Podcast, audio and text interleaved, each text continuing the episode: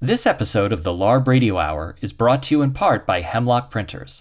In the printing world, it's difficult to find a combination of quality printing and sustainability, but Hemlock Printers excels at both. Their zero carbon neutral printing program renders print projects carbon neutral, with offset purchases helping important forest conservation projects around the world. Hemlock is a family owned, sustainability driven printing company printing and distributing some of North America's best indie publications, including the LARB's print magazine, the LARB Quarterly. Hemlock can give you the highest quality printing with the lowest environmental footprint.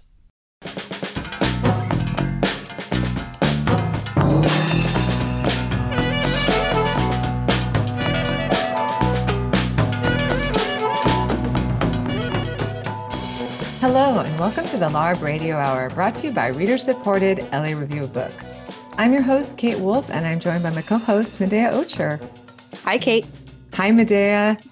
And this week we're speaking with Joanna Biggs about her book, A Life of One's Own Nine Women Writers Begin Again. Yeah, I was really excited to talk to her about this book. I thought even when I first opened it and I saw just a list of first names, I think it said Simone, Mary, Toni. And I thought it was so familial and casual and it just struck like a, such a f- exciting note for me to feel like I was with a group of very, very smart women. it felt felt nice to be included in that way. Yeah, I agree. And it's the book is kind of like hybrid form between memoir, essay, but it doesn't make too much of a point of what it is. It all kind of flows together, just like life and work flow together. And I think it's honest to the way people read because sometimes when you're in a crisis or you're dealing with questions of, of how to be, you look to books to help you and you look to writers and you look to people you respect and you want to know, oh, well, what do they do in their lives? I mean, I always have done yeah. that my whole life, comparing myself to the people I've read or looking at how they lived and asking myself if it could be instructive for me. So I thought that this kind of mirrors that experience. Yeah, me too. And, you know, I think one of the things that I think when you are in a crisis, there's ways in which, or at least I have found this to be true that there's like ways in which you begin to feel alive again or that you begin to feel excited again or yourself again and i've also found that the main way that i've found how to do that is through books. Maybe i need more hobbies. Maybe maybe i could also do it through ceramics. Yeah well i guess you like what you like. What can you do? But it's true. you know what? For other people who are like us and love books I want to highlight that this is the first week of our member drive here at the Los Angeles Review of Books. Um, and we're a reader and listener supported literary nonprofit. And join us this June at lareviewofbooks.org slash join during this summer membership drive to help us keep delivering on LARB's mission of providing the very best in criticism, poetry, fiction, and more. And if you join this month, you will get a special edition LARB hat, in addition to other perks, including a subscription to the LARB quarterly uh, LARB canvas tote bag, a discount card good at our network of partnering indie bookstores, and invitations to our member only events all year long. So consider joining. Sounds great. And that hat is really something special. I love a hat. Me too. Especially in the summer. You got to get that hat in the summer. You gotta get that hat, especially if your bangs are weird. we're both in that category, so I guess we'll be cool. we're, we're the target audience. but for now, let's listen to our interview with Joanna Biggs. Let's do it.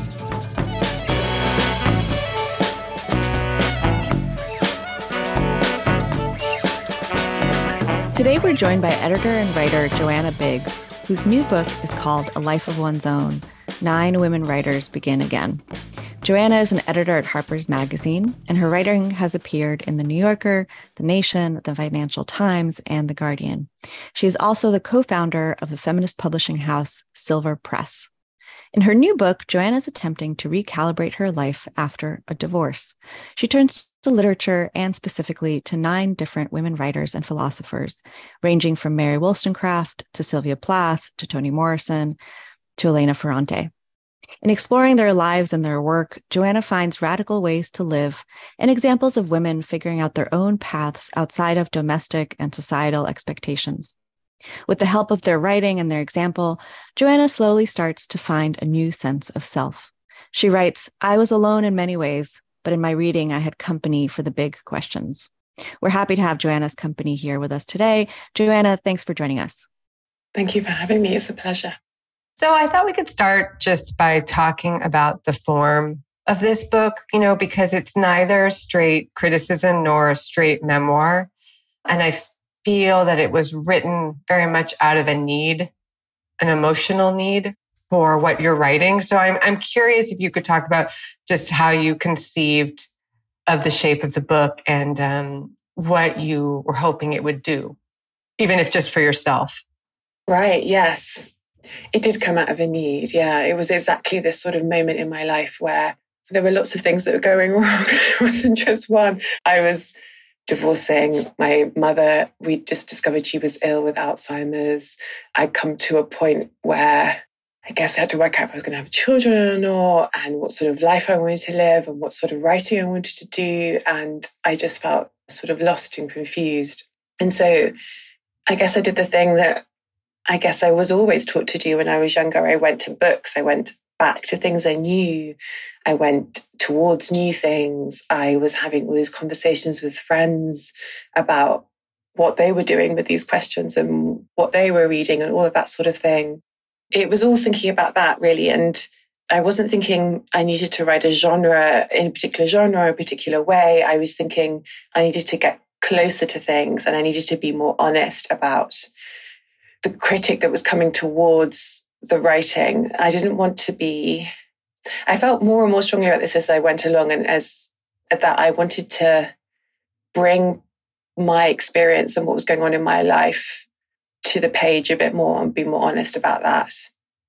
I was always taught at university that you weren't supposed to do that, that you were supposed to be pulling back, using your knowledge of history, using your knowledge of criticism, of, of poetic form, all of that on the page and showing that off and using it in particular ways. And I started to feel a bit like I didn't need to do that in the same way anymore. And that actually that was going against what some of the writers were trying to do. I'm glad you see his essays are not bibliomemoir. It wasn't supposed to be a bibliomemoir. It was really trying to look at them in a new way, not trying to sort of disguise my life or something. It was more like an attempt to be honest as opposed to trying to shoehorn my life into other people's, if that makes sense. Yeah, it does. And I think um, there's a way in which you're being honest about or at least very forthright about what you are wanting from these women's books and their lives, as opposed to just allowing that to kind of be implied. You're bringing your own life questions to bear on the page. And those two things are kind of cross pollinating in this book. Yeah, I suppose it's a kind of I guess I never try never lose to lose sight of myself as a critic, I suppose, when I'm on the page and always trying to look at sentences and think clearly about what they were trying to do as well as what I'm trying to find out. I hope I don't, I'm not trying to hide that. Much of this book, it struck me while reading it, is, is actually about grief and mourning and trying to figure out ways to move past different kinds of loss. You begin the book with talking about your divorce, your mother grows ill and and dies within the space of the book. So sort of related, I want to go back to those things and those the bigger losses in the book, but I wonder if one of them is also sort of grieving or letting go of the kind of critic you thought you were supposed to be or the kind of writer you you thought you were supposed to be. Was that like a hard transition for you to accept maybe that you're going to do a different kind of writing, you're going to do a different kind of work than the kind you grew up understanding you should do? It's funny because I sort of one of the things I thought was daring for me, and maybe it doesn't come across quite the same in the book, but it felt like it for me was putting down some of this critical armor I was taught at university. And we were not allowed to read biographically. We were not allowed to use a writer's life in their book. And to be able to say, kind of quite earlier in the book, in the second essay on George Eliot, to say, I don't think that's what Eliot meant. you know, I don't think she meant us to not think about our lives as we read Middlemarch. And that felt for me like a great rebellion. And I, because I was very grateful, I had a, great education. It gave me a, a, huge amount of confidence. I would never be where I am if I hadn't have gone to Oxford University. But I did started to feel when I was older, this just isn't that some of my teenage readings of books were much closer to what a writer would have wanted me to take from it. And that in reading critical texts and kind of keeping up with the boys, I'd sort of forgotten all of the forgotten to read the way I naturally did when I was younger, and I was much more interested in doing that again. There's a brilliant quote by Annie Ernaux where she talks about being divorced and is like circling back to when she's a teenager and that she's kind of running around in heels and falling over and reading and staying up all night and reading and dancing. And that really resonated with me. It was like a circling back to when I was a teenager. So actually, I feel like in this book, one of the things I'm trying to do is kind of read back through tradition and see what sort of writing I'll do afterwards. I'm working on a novel and that I'm teaching myself and trying to use them, all the women in the book, as kind of encouragement. Encouragement is that word. But anyway, I'm just trying to write differently, I suppose, and engage with the world differently and use my writing like directly on my life in a different way.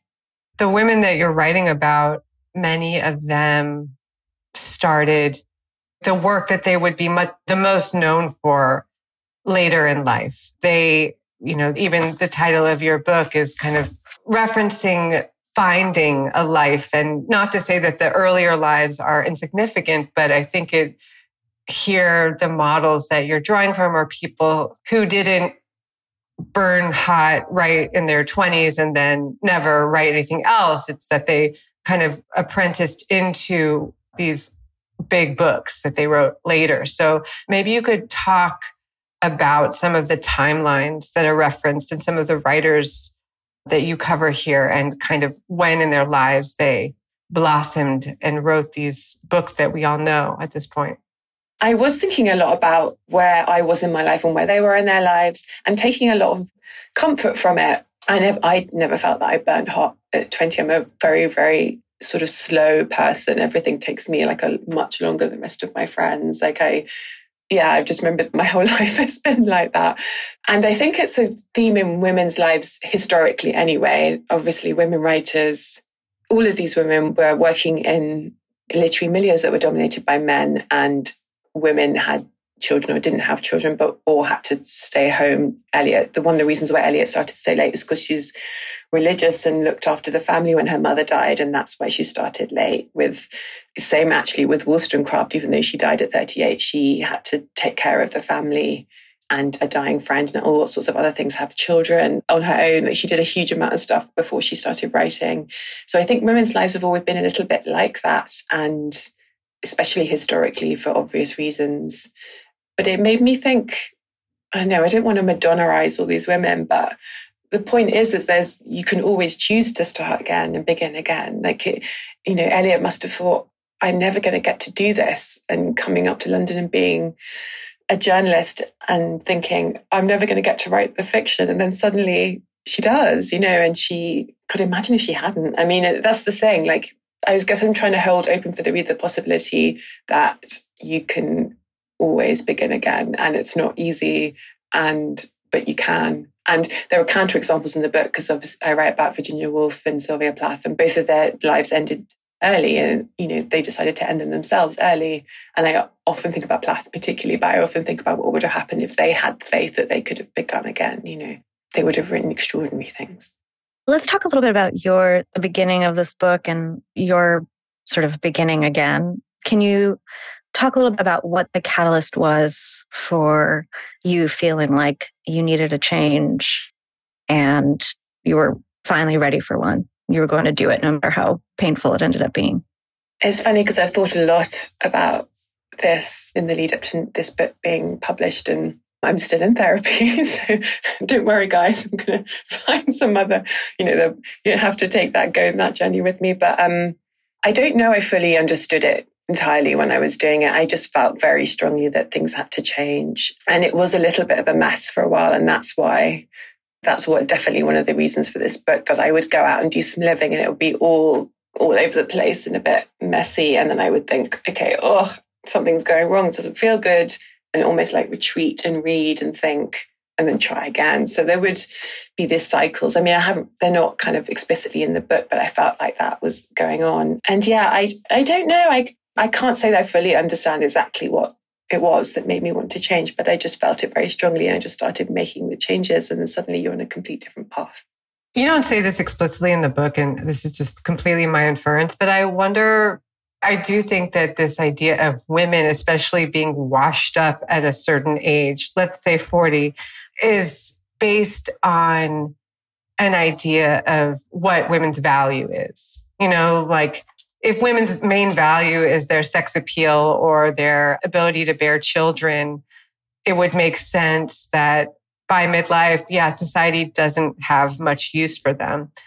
And I wonder if that's something a lot of these women, not only did they start writing, some of them later in life, but many of them also had relationships with much younger men later in life. In their lives, George Eliot, I was happy to see when she was 60, finally married someone who was 40. I mean, Zora Neale Hurston as well. So there was that defiance of expectations, but it just this idea that we put a finite date on women's lives in a way that I don't think that men have. I wonder if, if that was something that came to you at all in, in terms of what we expect from women. Why wouldn't you have like a whole second half of your life? Totally. I mean, it's so hopeful, isn't it? All those things. You, I wanted to add Simone de Beauvoir falling madly in love with Nelson Algren in her like early 40s, the same thing. As listening to you, I was thinking, God, we do this to ourselves, don't we? We pretend that older women are not attractive to younger men. That's not true. they clearly are. Um, we pretend that intellectual women aren't attractive to men. That's not true. They very clearly are. Like I, all those kind of articles that say, "Oh, I I became too successful and I got dumped." Like I don't know that that's true. I think like there is sort of hope. There are like I think Beauvoir is one of the sexiest women that's ever existed. You know, because she lives so fully, like in terms of her philosophy, in terms of her fiction, in terms of her life, in terms of her political engagement. All of these things, uh, I think, are really inspiring. And I wonder, like yeah, it's very easy to open a newspaper or go online and see lots of beautiful young women and think, oh, that's the only way to be a woman. It's just not true. it's just not true. And it's really nice to be able to share some stories, real life examples of women who wrote and lived and thought way past kind of 40. You know, in the same regard, I wondered something that comes up often, and you even referenced it when you're talking about reading books closer to the way that you did when you were in high school, as opposed to your critical training at Oxford, is this idea of what has more value, you know, intellectual reasoning or emotion? What is a great work of art at its highest? You know, it's moving people. That's something that Mary Wollstonecraft said that she thought emotion had more value than pure reason, possibly. And you even talk about reading Middlemarch and expecting it to be this like heavy intellectual tome, and that instead it was um, like watching a soap opera, and that you felt yourself so spellbound by it and wanting to get back to it and finding pleasure, so much pleasure in it. And um, that's something else I wondered about these kind of, you know, emotion, pleasure, these things that have maybe more of a feminine valence and your investigation of the importance of them for the writers that you cover and for yourself. Well, yeah, I'm just thinking, um, when I was trying to explain like what, why I knew or how I knew I wanted to change and this kind of oscillation between just knowing and feeling and trying things and then coming back and analyzing it. And I sort of think they always work together, those two things. Like you don't want a writer who is is never moved by anything or has no feelings about anything. I don't I'm not sure I want to read that. I I want them always to be coupled.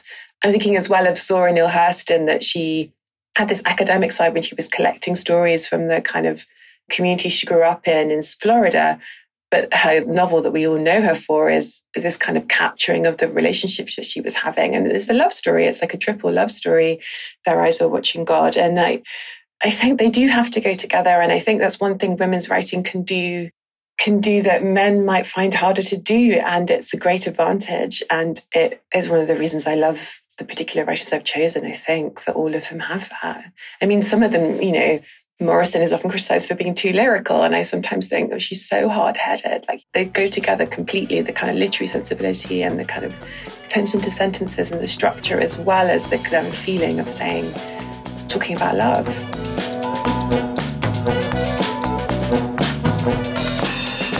You're listening to the LARB Radio Hour. We've been speaking with Joanna Biggs, author of A Life of One's Own We'll return to that conversation in just a moment, but first we have this week's book recommendation.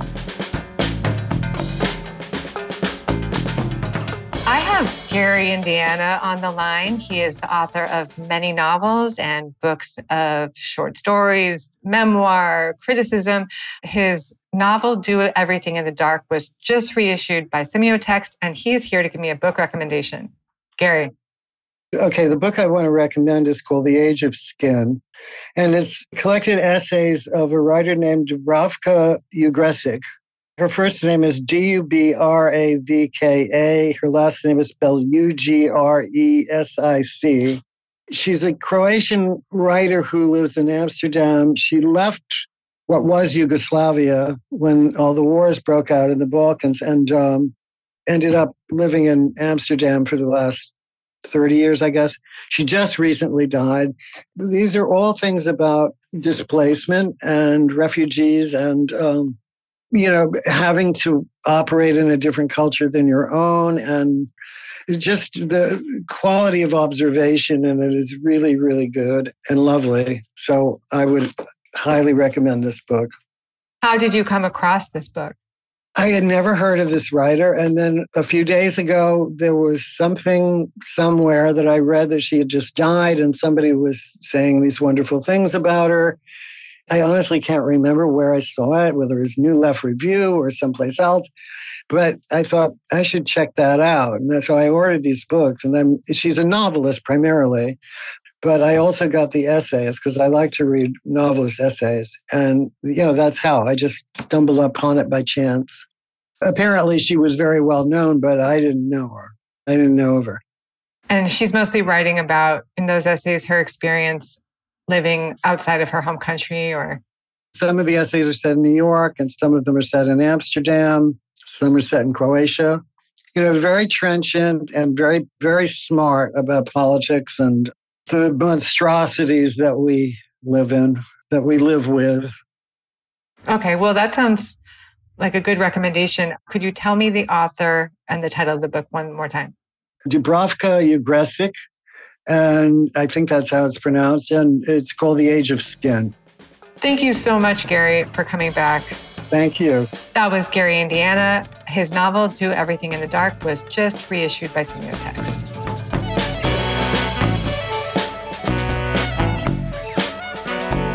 You're listening to the LARB Radio Hour. We now return to our conversation with Joanna Biggs, author of A Life of One's Own.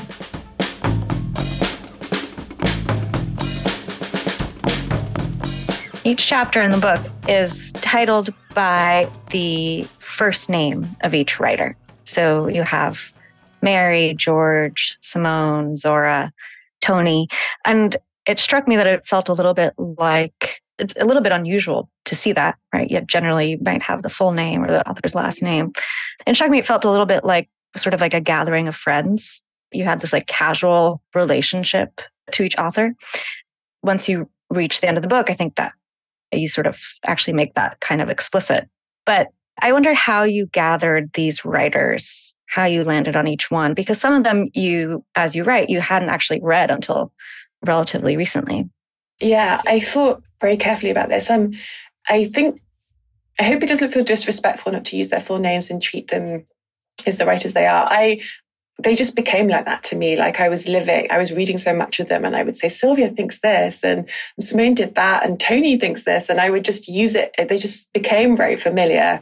They did really feel like they were um, close to me. We, I tried an extra conclusion to the book. I didn't end up using it, but where we were sort of all at dinner party together and I was trying to write that dinner party and who would be cooking and what, who would be annoyed with X or Y.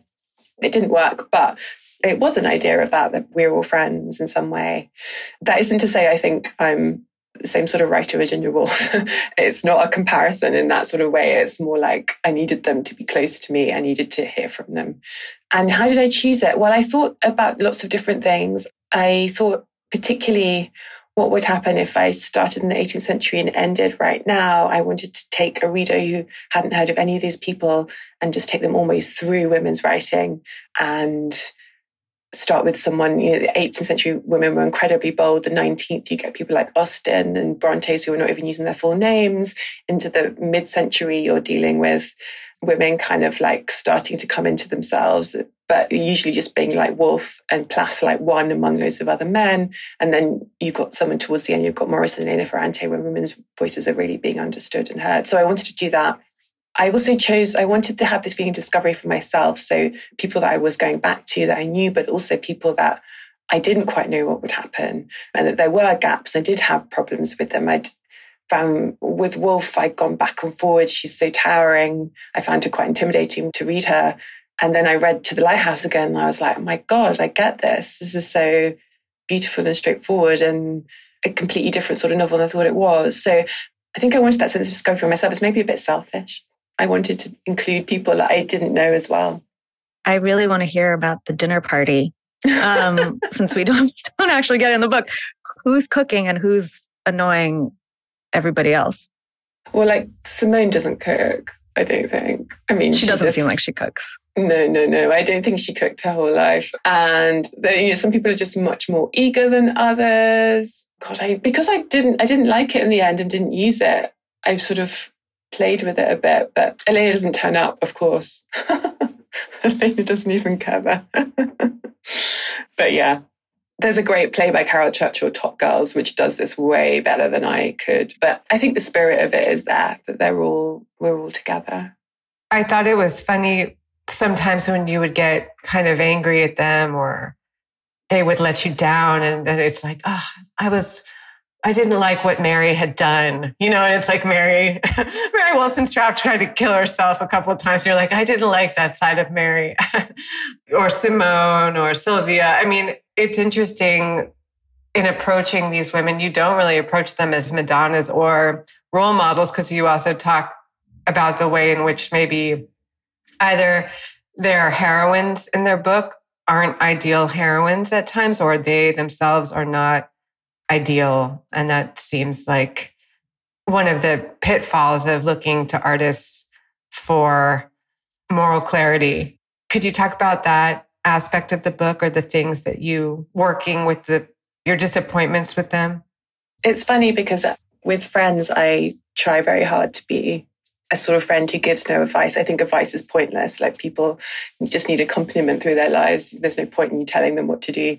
But it's different with these women because because I did hold them in such high esteem. Talking of another outtakes of the book, one of the working title was No Heroines. And I, because I was thinking about how it was hard to go back to Beauvoir and read some of the stuff that she did with Sartre to the younger girls who were enthralled to her.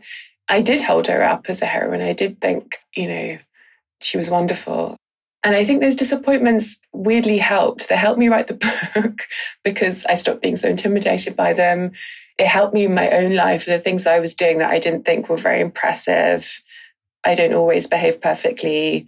There are people who have always, you know, upset with me for all sorts of things and often very justifiably. And so sometimes I was looking to them when I was really feeling like abject, when I was feeling very despairing, didn't think I was a good writer, didn't think I was living well, didn't understand, didn't think I was caring for my mother properly. And so it really helped to see moments where they, people I admired, not behaving well and carrying on, you know. And, you know, in their defense, Beauvoir did recognize what she did was wrong. She did stop it. She never did it again. Like there were moments where their disappointing behavior becomes great behavior and things you can emulate because they they look at themselves clearly and they hold themselves to account and they change. I mean, as I thought in the discussion of George Eliot heroine versus a Jane Austen one that I would rather have someone who's not the most charming, the most perfect, everything. I mean, that just seems truer to life, you know, that it almost looks like they did a service in either not living their lives perfectly or making their characters less than. Maybe you could remind us just about this like model woman that someone like Jane Austen put forth in her books. I was thinking a bit about why I didn't include Jane Austen in here because she is one of my favorites and one that I've spoken, you know, I always talk to friends about her. And my favorite I did want to talk a bit about her in the Eliot chapter because talk about persuasion, which is my favorite Austen novel I reread quite a lot with Anne Elliot. And Anne Elliot is an interesting person because she she didn't behave well. She let the love person that she loved go because her family put pressure on her. And the wonderful thing is that she gets a second chance with him and has a happy ending. But she is incredibly patient with people around her the entire time and it is infuriating and i i admire it and sometimes go to that book for strength when i think that i you know need it but there's no way i don't identify with her in the way that i see dorothea marrying marrying the wrong man and sort of knowing herself and becoming being a bit sort of messier is sort of easier to come towards yeah it's funny because um you just can't love someone because they're perfect, do you? You just don't. You love someone in their faults or because of their faults or with their faults. And that's just as true of books as it is of people, I guess.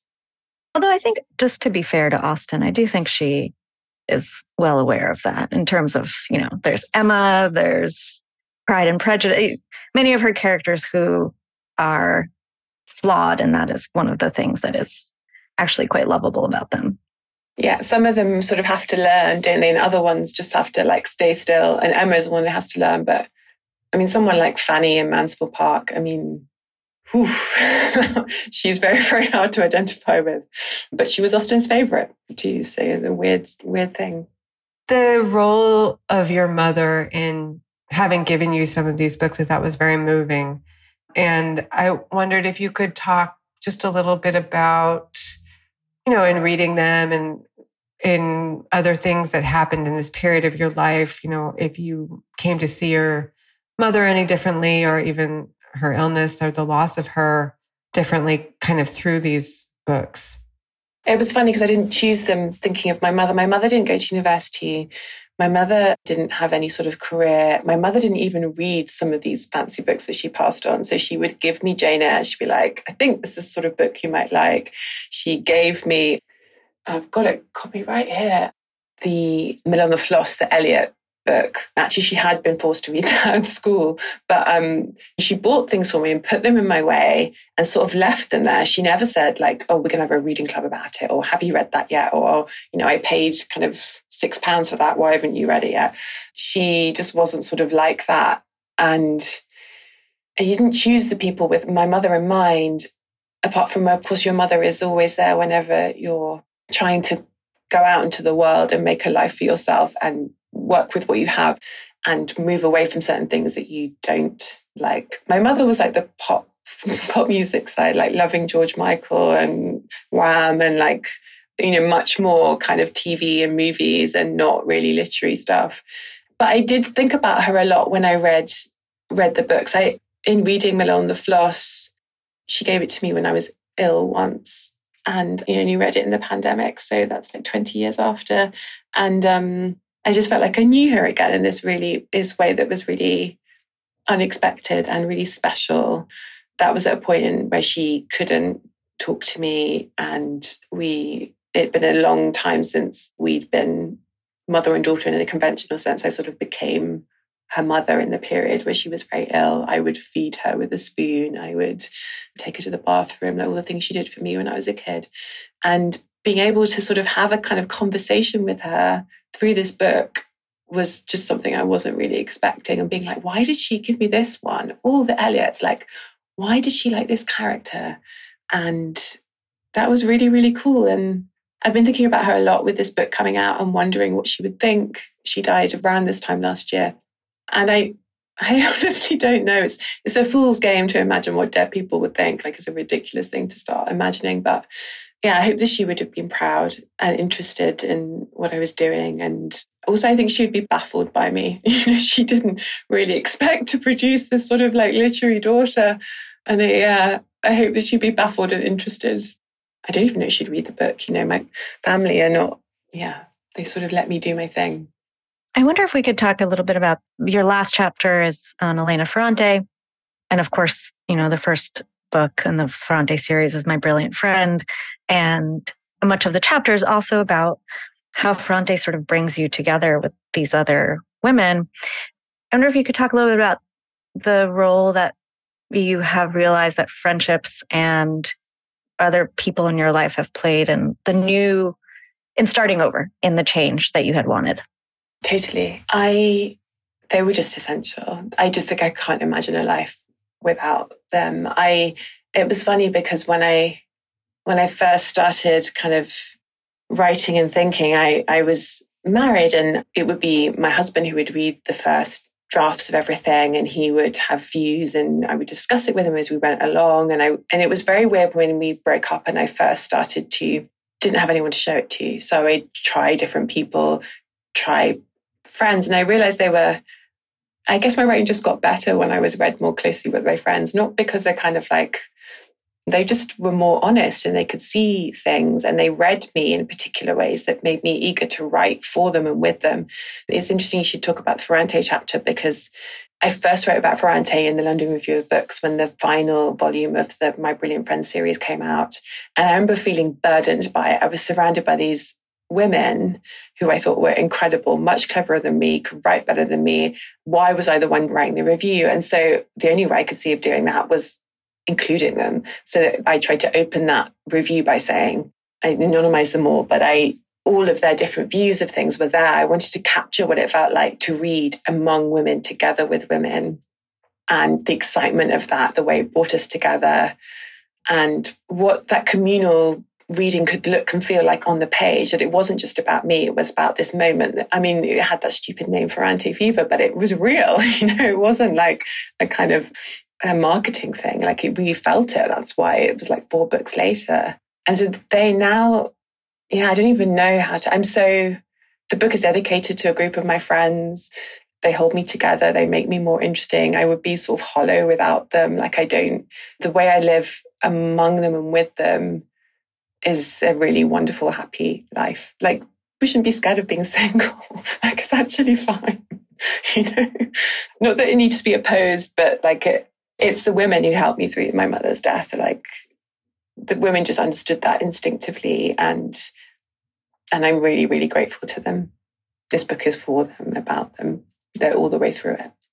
I'm curious if the future, you know, that you had handed to you was a more conventional one that most women are supposed to want and it was you know, it was about family, having a family, being married, all this stuff. And then maybe that's, you know, still on the table. Maybe it's not, but I would imagine you are looking towards a different future at this point. And I don't think that's spoken about as much either, you know, like how do we recalibrate at a different point in our lives to a different end, you know? And I'm curious what, you know, if you have anything to share about what that is, about how just your conception of what you're working towards has changed through this process and through actually kind of like doing the thing you wanted to do and, and writing a more personal book? The cliche of writing this sort of book where, you know, you divorce and you've you free is that um, at the end you're like, oh, oops, it happened to marry again. That hasn't happened to me. And I don't really know what my life's going to look like. And I don't really recently I heard this phrase again. I mean, it's just a, but you hold your beliefs lightly. Like I, in some ways, I didn't want to box myself in by doing certain ways. I don't honestly know. I hope that I've learned enough about what makes me happy and what doesn't that I won't. But if getting married again made me happy, then I wouldn't like not do it because I've written a book about how great my divorce was or whatever, you know, like it, it just seems a bit silly to, and I don't know what that looks like. I, I don't know. And I think I will continue reading, looking at different other women writers, talking to my friends, talking to younger people. I have like a whole set of younger friends now here in New York who are living differently and having different ideas about stuff. My friends who are queer, like it's just it. So I think it's just an ongoing thing. And I am reluctant to sort of say that I know apart from I just got to keep trying things and knowing that some things are not going to work out again, you know, but then I can start again, you know. I was listening to actually a different podcast. The two women who host it were talking about how when they read, they kind of they feel themselves again.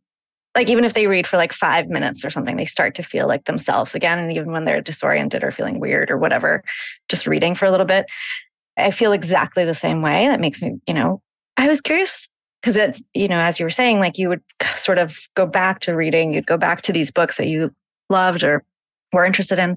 Do you identify with that, or does that sound does that sound right to you? If it and if it does, why do you think reading does that?